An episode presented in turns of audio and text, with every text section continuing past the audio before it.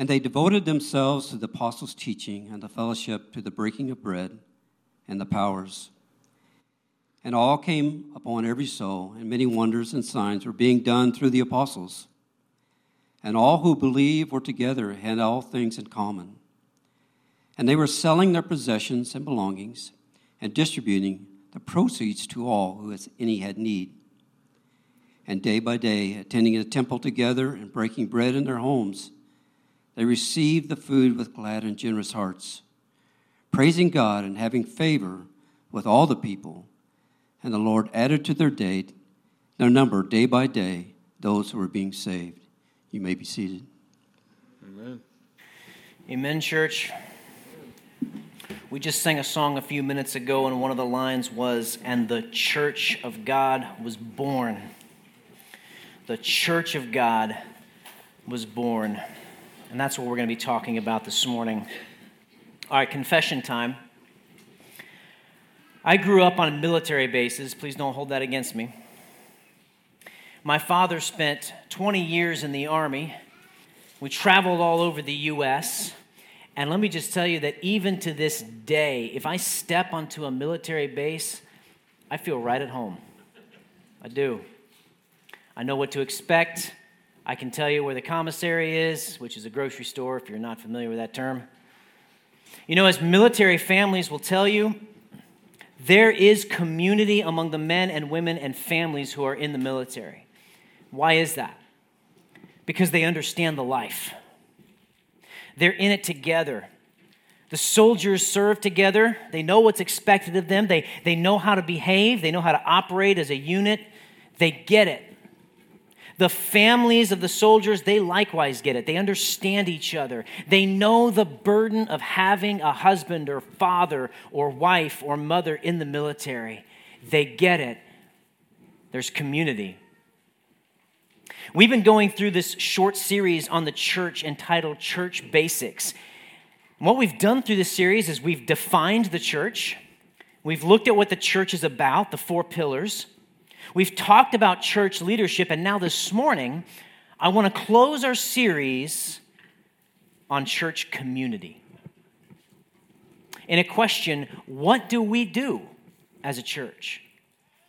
We've talked about several topics. We've fleshed out many things about what the church does, but what's the nitty gritty? What is the everyday things that we do as a church? How does the church community behave? Or maybe I should ask it this way What is the church community devoted to? What are we as the people? What are we devoted to? We're going to answer that question this morning from Acts 2 42 through 47. So if you haven't done so already, join me there. I'm going to read verses 42 and 43 again. It goes like this And they devoted themselves to the apostles' teaching and the fellowship, to the breaking of bread and the prayers. And awe came upon every soul, and many wonders and signs were being done through the apostles. The first thing we see about church community through our text is this the church community is devoted to worshiping God. What do we do? What are we devoted to? We are devoted to worshiping God. How do we get community? We get community by, first of all, devoting ourselves to worshiping God. The text starts off in verse 42 and says, And they. Should ask yourself a question Who's the they? Who are we talking about? Well, in order to answer that question, we've got to bump back one verse to verse 41. Read that with me, it's on screen. So those who received his word were baptized. And there were added that day about 3,000 souls.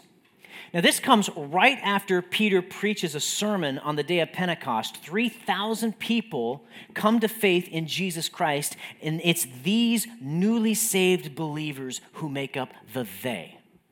That's who we're talking about. These 3,000 people, along with the apostles and those who follow Jesus, that's the they the church of Christ has been born. That's what Acts 2 42 through 47 is. It's the church of Christ being born, it's the church community has been created. And what do they do?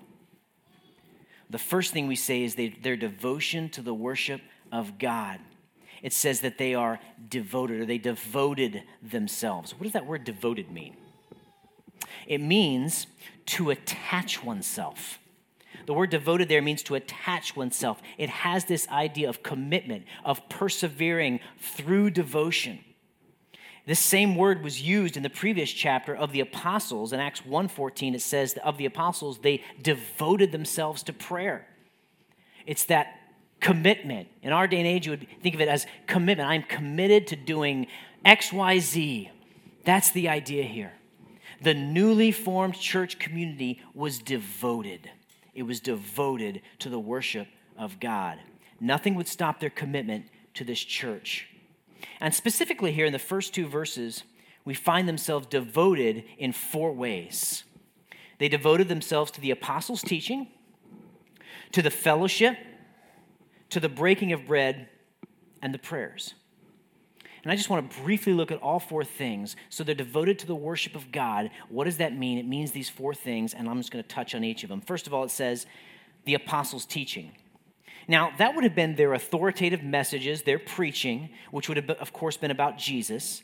And if you looked back at chapter 2, we're not going to do that now, but if we looked back at chapter 2 to what Peter was preaching in Acts 2, probably gives us a general idea of how their sermons went. And they talked about Jesus, they talked about the cross, they probably talked about how he fulfilled prophecy from the Old Testament, talked about his resurrection. We don't know the exact content, but it's not difficult to conclude that their sermons were about Jesus.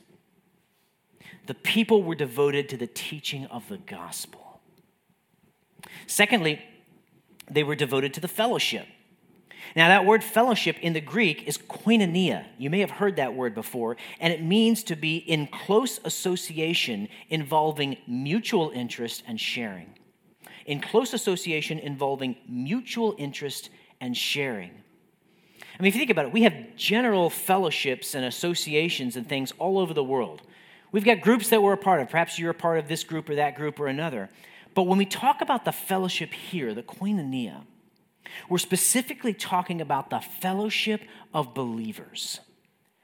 Now, I'm going to get into this more in my second point, but, but just to give you a taste of it right now, this fellowship of believers is held together by Jesus Christ. It is centered around Jesus Christ. David Garland is a Bible commentator, and he writes this on this idea. He says, They held to the centrality of Jesus of Nazareth in the redemptive program of God and in their worship. Jesus was at the center. See, that's what separates Christian community from all other communities, from all other associations, from all other fellowships. Not that there's necessarily anything wrong with those, but the thing that makes us distinct is that we come together around Jesus Christ. And if the church ever centers around anything else, it no longer becomes a church. It has to be centered entirely around Jesus Christ. That's the koinonia. The third thing that the church was doing is it was devoting themselves to the breaking of bread. Now, this here in verse 42 seems to be different from what Luke says in verse 46. He uses the same phrase, but in verse 46, it seems more like he's talking about breaking bread in the sense of sharing a common meal. In verse 42, it's likely that this is a special meal. It's a meal of fellowship. It could be the Lord's Supper or communion. We're going to celebrate that today. It could be what was known as love feasts, which, as we see in church history, we're not exactly sure what they were, but there were these things called love feasts that we believe the church gathered together and had together, the early church. But whatever is meant here by the breaking of bread, it seems to be more than just your ordinary meal. There was something special, something you could almost say something religious about this. And it makes sense because that breaking of bread is sandwiched in between the fellowship and the prayers. Luke, as, as he's writing this, he's, he's listing out several things that the church was doing and so he includes this breaking of bread, and it seems to distinct it from just a common meal. Now, the last thing that he says here is the prayers. And note that he calls it the prayers, not simply prayer. We expect he might say they devoted themselves to prayer in general, but it says he, they devoted themselves to the prayers. And likely what's going on there is Luke is alluding to formal prayers that were done during the services. We have formal prayers here that we do on Sunday mornings, And likely, and in, in Jewish services actually, before the church, Jewish services would have had formal prayers that they did. And it's easy to believe that the early church also had times of formal praying during their service. So these are the four practices that the early church did their devotion to worshiping God. And then we're told in verse 43 and awe came upon every soul, and many wonders and signs were being done through the apostles. Permeating through the early church was a sense of awe. It's literally the word fear in the Greek, reverent fear, and it says came upon every soul, which suggests that not only were believers in the church experiencing this awe, but unbelievers were sensing it as well. At least they were sensing there's something going on here. And perhaps part of the reason they were experiencing this awe, this reverent fear, is because the text tells us that the disciples, or the apostles rather, were doing signs and wonders.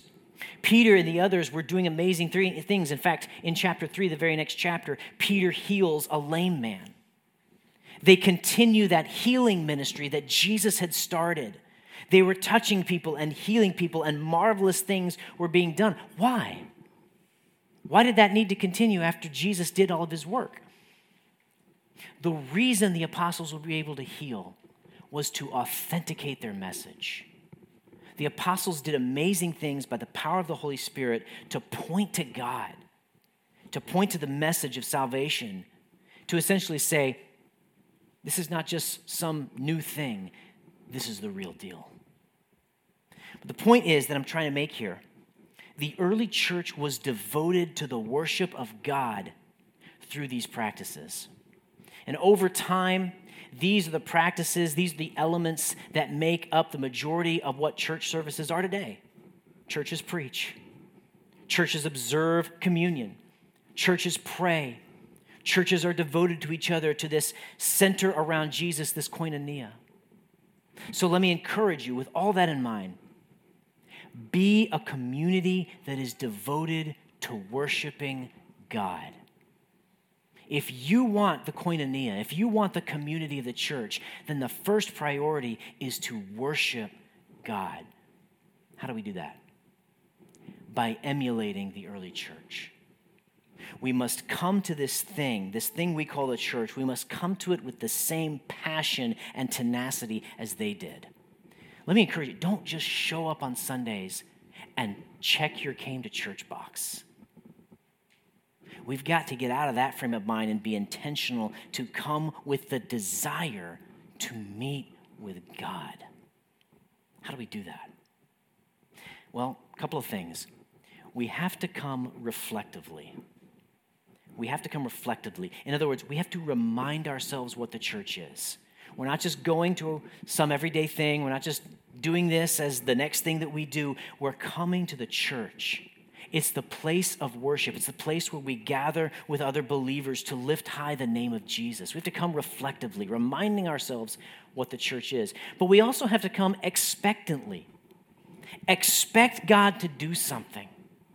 Ask the Holy Spirit to ignite your passion for this thing. Pray on your way to church that God is going to work in your heart, that He will push through whatever the distractions are, whatever the temptations are, whatever fears may be blocking your heart. And we all get those. Pray through those. Pray that the Holy Spirit will tear down those things and give you an excitement and an expectation that God's going to do something today. I believe He already has done something today in our time of worship. He's always working, so let's expect Him to work as we come to church. Let's be devoted. And then, one more thing I want to share. How do we do this thing? Well, in a negative sense, we need to recognize the things that distract us from being devoted. Recognize the things that distract us from being devoted. What kinds of things? There's all kinds of things. I'm just going to name two. What are some things that distract us from being devoted? First of all, the daily routine. The daily routine that we all have. Routines are good. Don't get me wrong, routines are needed, but routines can easily distract us from God. Or they can cause us to miss when God is at work. I'm just going to confess to you there are times when I am in the zone. You know what I mean? I am in the routine, I am doing my thing, around the house, around the job, whatever it is. And that's not necessarily a bad thing, but sometimes there's something happening over here. There's something happening over here with the kids, or there's something happening over here with this person. God is moving, and I'm missing it because I'm in the zone. So, although routines are good, they can be a distraction to our devotion. What's another distraction to our devotion? Career. Career is a big distraction. Like, work is good. God gave us work, it's a God given thing, but it's so easy to let our focus slip from God to career. How easy is it to let the job become such a motivation that God gets unconsciously pushed out of the mind? Along those same lines, how easy is it to let the stress of our job, or let's just broaden that, the stress of life, to realign our mind onto the world and we forget the things above? Those are just a couple of distractions. We could talk about others, but the point is be careful, be wary not to let your distractions snatch away your devotion. Let's be Christians devoted to worshiping God. Here's your second point how do we get church community? How do we do this thing? We devote ourselves to each other.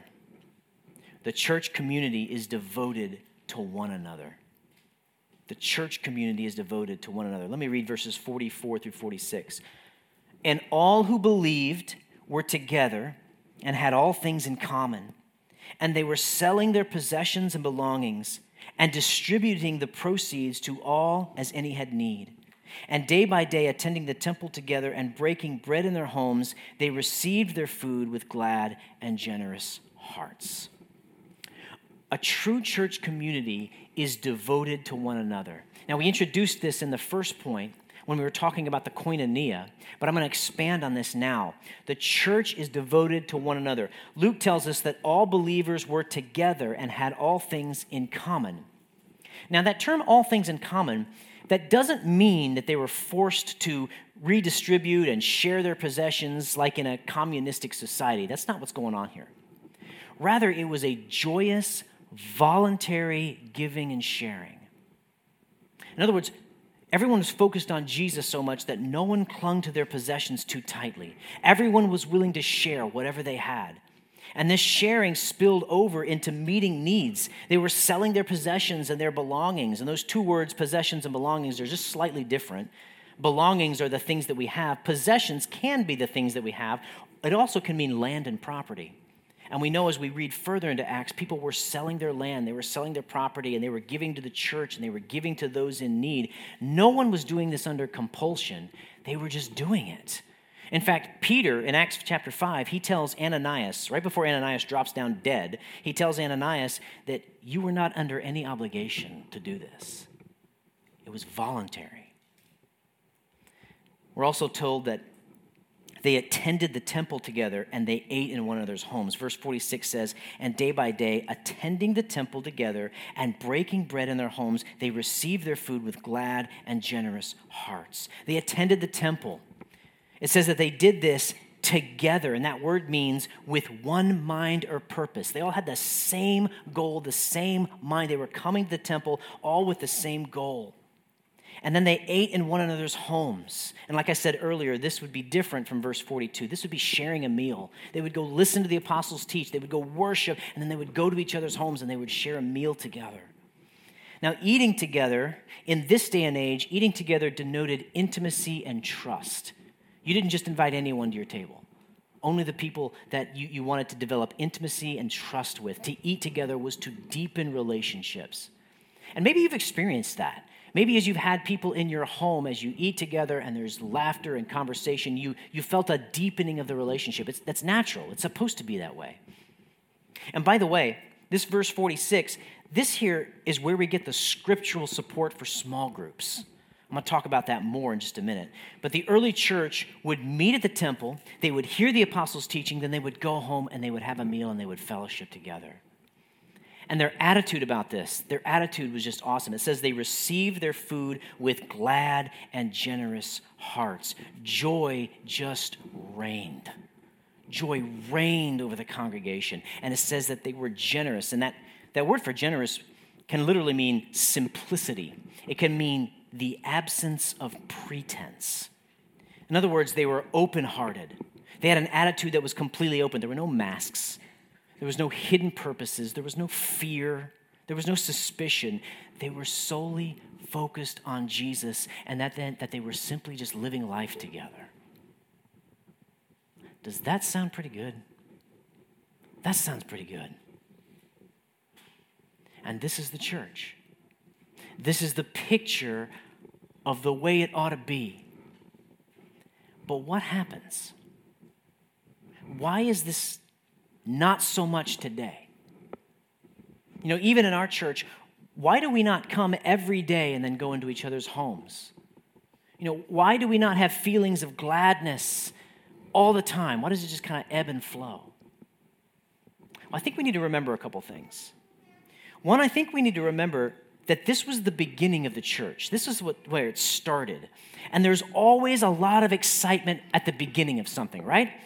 Whenever you start something new, there's always a lot of excitement. I can remember 15 years ago now, as we were planting this church, there was a lot of excitement. A lot of excitement. we talked about it. We thought about it, we dreamt about it, and then we launched and it was exciting. You know, but at some point that excitement kind of wears off and it's just natural with new things, that excitement just kind of wears off. And let's just be honest what's happening here in the new church is just not practical. I mean, no one in this room can afford to get together every single day for worship and then go fellowship in each other's homes. That'd be nice. But we can't do that, can't afford. At some point, we have to live our lives. At some point, we, we have to provide. We have to go to our jobs. We have to raise our families. We have to take care of the day to day things. And there's, there's God honoring things in all of that, by the way. But you know, I think sometimes we see glimpses of this even in our day and age. I think sometimes we see this kind of thing spring up every now and then. You know, back in February, you'll probably remember the Asbury revival that happened at Asbury University. And, you know, I didn't say anything about that at the time because I was cautious and I was watching and what's going on here. Many of you I know were, were thinking the same thing. But as I watched and then as I uh, studied and as I listened to people and what they were saying about it, I came to the point where I realized I believe this is a Holy Spirit thing. Now, why do I say that? Well, what was going on there at Asbury? People were praying, people were worshiping God, people were confessing sin. My friends, that's the work of the Holy Spirit. That's what He does. Sometimes he does it in a small way. Actually, let me just say that all the time he does it in small ways, and sometimes he does it in bigger ways. This is not something that just happens naturally, and that's not something that happens when evil forces are at work. They don't want God to get glorified like that. When that was going on, I, I was listening to a podcast and I heard somebody explain it this way. He says, You know, sometimes the Holy Spirit flexes. Sometimes we see his power just a little more vibrant than normal. But you know, speaking of the Asbury thing, even that had to end. It couldn't go on indefinitely. But I think it was just a small piece of maybe what was going on here in Acts chapter 2. And I think ultimately, we can look at something like this in Acts chapter 2, and we could look at some of the things that happen in our day and age in the world. And what we can do with those things is we can look forward to the day when joy and peace and praise will be the norm, where it'll be happening all the time. When Christ comes back to, see, to set up his kingdom, that kind of thing is going to be all the time. I believe there's going to be a nonstop concert at the throne of God. And as we're doing the work of God, whatever that is, I'm not sure what that's going to look like. We'll have times where we just come join the concert and then go do something God wants us to do and come back. And I don't know. Those are the musings of Ryan Jackson, so take that for what it is. But then there will be no end to our peace. And you want to know something else? There will be no end to our relational unity. Think about this for a second. When God comes back, when He sets up His kingdom, when we are glorified, we will never have to be on guard. We will never have a reason to doubt someone we will never have a reason to put up boundaries around a potentially destructive relationship because there won't be any of that. Our relationships will be absolutely perfect. But until then, We need to be intentional about our relationships. How? How are we supposed to strive for this community when we're still in our sin? Well, the scriptures actually deal with this. Scriptures actually give us ways that we are supposed to relate to one another. We call them one another verses. There are many verses in Scripture, and I want to read many of them to you. There's going to be on the screen. Just follow along as I read these. John 13 says, Jesus said, as, as I have loved you, so you must love one another. By this, all people will know that you are my disciples. Be devoted to one another in brotherly love. Honor one another above yourselves, Romans 12:10. Live in harmony with one another, Romans 12:16. Stop passing judgment on one another, Romans 14:13. Accept one another then just as Christ accepted you, Romans 15:7.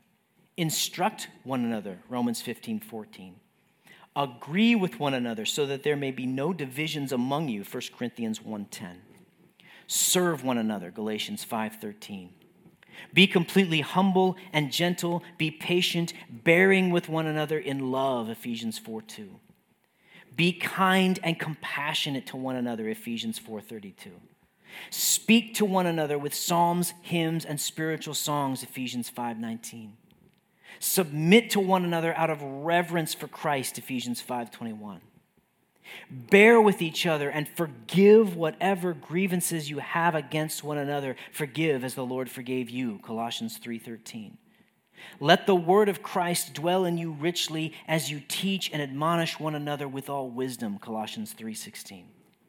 Encourage one another and build each other up, 1 Thessalonians 5:11. Spur one another on toward love and good deeds, Hebrews 10 24. Let us not give up meeting together as some are in the habit of doing, but let us encourage one another, Hebrews 10 25.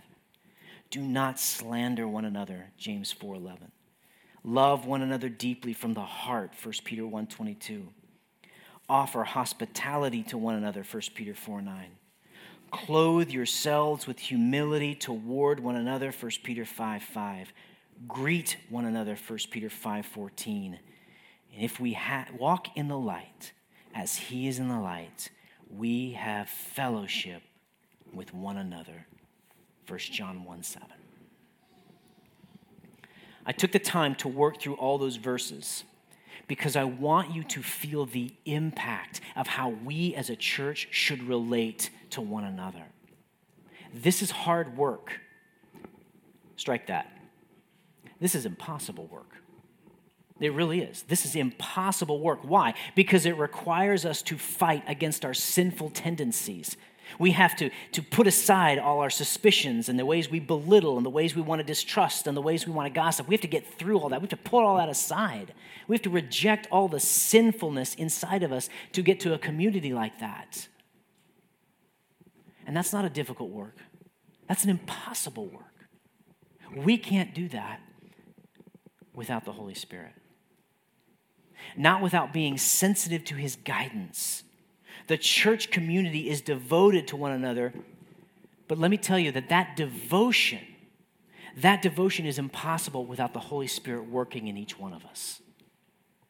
You know, I long for it, and, and, and, I believe you do too. I long for this one another community that we see here in Scripture. But the only way to get there is for each of us to have our own heart to heart with ourselves and to go before the Holy Spirit and ask, Where am I falling short? The tendency is to point, it's this person, it's that person. But when we get alone and we go with the Holy Spirit and say, Where am I falling short? How can I be a better brother, be a better sister to my church? That's what it's going to take to meet these one another verses. And for some of you, and I just want to share this because for some of you, this one another community is difficult on another level because many of you have been hurt by church community. You know, there's something that happened, perhaps at another church, perhaps even at this church, and you're hurt. And the temptation is to withdraw, to distance ourselves. We, we, we put up a wall to protect ourselves from being hurt again, and that's perfectly understandable. It's, it's human nature to do that. But, my friends, that's not what God wants of you. He doesn't want you to distance yourself, He wants you to be healed from those hurts. How? Jeremy Linneman is a writer for the Gospel Coalition, and he writes an article that's entitled We're Hurt and Healed in Community. In that article, he writes this We're hurt in relationship, and we find healing in relationship. Before you move fully and finally away from the church, consider if you might never find what your soul truly needs until you move toward healthy, loving Christian friends and spiritual communion again or for the first time. So, if that's you, if you're the one hurt from something that happened however long ago, consider that the path to healing is getting back into healthy Christian relationships. It's a risk. I'll admit that. Absolutely, it's a risk. The truth is, you could be hurt again. Why? Because we're all broken. We say stupid things, we do stupid things, we have stupid motives, we hurt. There's an old saying that goes, hurt people hurt people. It means when people are hurt, they naturally hurt others. But you see, our focus toward one another should always be love. And it's not often always, it's not always love, but it should be love. And yet, if you think about it, the pain that you're experiencing from a hurt relationship can only be mended by meaningful relationships with other Christians. The band 10th Avenue North sings a song and it goes like this No man is an island, we can be found. No man is an island, let your guard down. You don't have to fight me, I am for you. We're not meant to live this life alone. Satan wants to get you alone. If he can get you alone, he's won half the battle. So let me encourage you, as painful as it might be, as scary as it might be, get out there and get into relationships. Let people in, let them be allowed to be in, involved in your life. Let's be a one another community that God desires. And how do we do that? How do we take these first steps? How do we get involved in these relationships? Well, I'll tell you that here at Harvest, we have the perfect avenue for just such a thing, and most of you know what I'm about to say our small groups. You know, we have a saying that we used to say a lot Harvest is a church that not, Harvest is not a church that has small groups. We are a church of small groups. In other words, we want everyone in a small group. We want our Sunday services to be several small groups coming together and making a big group. Why do we want everyone in small groups? Because that's where discipleship happens. That's where the one another's can become practical. That's where you can grow as a disciple, both in your relationship with God and in your relationships with one another. So, do you want to get involved in a small group? It was no accident that we had the blurb about small groups on the back of the bulletin. Look at that blurb. See Mike and Shelly. We want you in because we want you to grow as a disciple of Jesus Christ because we love you. How do we get church community? We devote to worshiping God. We devote to one another. And lastly, we devote to being a witness. The church community is devoted to witnessing to the world. Verse 47 praising God. This is a continuation of, of the, the attitudes that the church was having. They were praising God and having favor with all the people, and the Lord added to their number day by day those who were being saved. In the midst of all that was happening, they're going to the temple. They were observing spiritual activities. They were enjoying meals in each other's home. They were selling possessions. They were meeting needs. Amid all of that, the outside world was watching. How could they not see what was going on? Everything in the early church was done in public. And the watching the, the world was watching, and we're told they had favor. They had favor with the early church. That word favor means a winning quality, it means an attractiveness.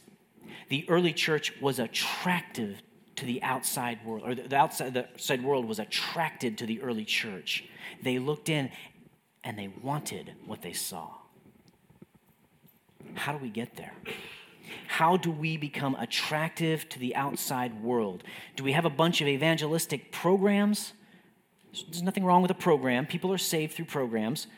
But the thing that attracts unbelievers to the church is when the church community is acting as it should. If the church community is devoted to God and devoted to one another, that behavior can't go unnoticed. It can't be hidden. You can't hide in an uncommon community that behaves as God wants it to. And that type of community will be noticed. It's inevitable. And it's within that kind of community that God's light shines and others come and they ask, What is going on here? And that last part in verse 47 and the Lord added to their number day by day those who were being saved. Ultimately, ultimately, the great evangelist is God Himself. It's the Lord who draws people to himself. Jesus says in John 6 44, No one can come to me unless the Father who sent me draws him, and I will raise him up on the last day. It's God that does the drawing. God brings the soul to the point of repentance. God shows the human heart its desperate need for Him. God was working in the early church, drawing people to Himself every single day, and you better believe He's doing that now. He's drawing people to himself. Could he be drawing you? Could this be the day that you finally let go of all your attempts to find your own way through this life and simply submit to him? The gospel, the gospel message is honestly very simple. Jesus said, Repent and believe in the gospel. And that simply means, repent simply means to turn away. It's to turn away from your way, from your path, from your sin, and it's to turn toward God. Turn toward God and trust His work on the cross and the grave. You know, getting saved is simply a matter of repenting and believing. And today could be your day and if that's you sitting right there right now and you don't know if you have a relationship with God or you're certain you don't have a relationship with God, I'm going to make you a promise right now. I'm going to be here after the service. And if you want to know more about faith in Christ, you hunt me down. And I promise to stop and talk to you. I want to stop and talk to you. We love you and we want you to come to know Christ. The Lord added to their number day by day those who were being saved. Now, this raises an interesting question. What is the balance between God's work and our witness? If it's God who draws people to himself, why witness? Why evangelize? Why speak up for him? He's going to do the drawing, right? Why does he need us? Well, he doesn't. Let me just be honest with you. I don't want to hurt your feelings, but He doesn't need us. He doesn't need us at all. But the crazy thing is, He wants to use us. He wants us to be involved. He wants us to speak up for Him. It's His pleasure to use us to proclaim His message. He has placed on us the incredible responsibility of preaching the message of salvation to the outside world. But really, the truth is, He just wants us to be faithful. He wants us to faithfully share the message. He'll take care of the rest. Do you know what your responsibility is? Simply open your mouth Simply share the faith. Simply share God's word. He'll take care of that person's heart. It's not your responsibility to change a heart. You can't do that. It's your responsibility to simply speak out boldly and faithfully. So, guess what? Pressure's off. I mean, in a way. It still can be scary. It still can be intimidating to share the gospel. I understand that. But really, the pressure's off. Because it's not my responsibility to save anyone. My responsibility is simply be faithful. And one of the greatest ways to be faithful is to be devoted to the worship of God and the people of God. And if we do that, then witnessing opportunities will open up all over the place. if we're devoted as we should be, God's going to open doors all over the place. And if we looked back this past year, I can see how God has opened doors for many of you to share the gospel. And the truth is, the outside world will be attracted to what's going on here, just like they were attracted to the early church. Is that what you want? That's what I want. I want a church where the devotion to God and to each other is leading people to want to know what's going on here. I want it to be palpable. I want the faith that we have and the love and the eagerness that we have for each other to, to be palpable. Who's with me? Okay. Making sure you guys are awake back there. Good. Good. Let me ask one final question. Why would we give our lives to this? Why would we give our lives to this church community? Why would we bother devoting our entire selves to worshiping God and to one another? Why would we be devoted to witnessing? If you stop and think about it, if we're fortunate, we get what? 70, 80 years out of this life? Why spend that time devoted to this thing we call the church? You know, 1 John 4:19 reads, "We love because he first loved us." We're devoted to him because he was first devoted to us. And it gets even crazier. He was devoted to us when there was no good reason for him to be devoted to us. Romans 5 8 says, But God shows his love for us in that while we were still sinners, Christ died for us. He didn't benefit from us. While we were still sinners, while there was nothing about us that benefited him, nothing. Do you remember the Garden of Gethsemane? The disciples couldn't even stay awake and pray with him while he was in agony over the coming cross. The Gospel of Matthew tells us, and he, again he came and found them sleeping, for their eyes were heavy. So, leaving them again, he went away and prayed for the third time. He came and he found them sleeping, and these are the men that he's going to die for sleepy, disconnected, unconcerned. You could even go so far as maybe to say uncaring. He comes to them and he sees them sleeping during his deepest need for companionship. And there's no one there.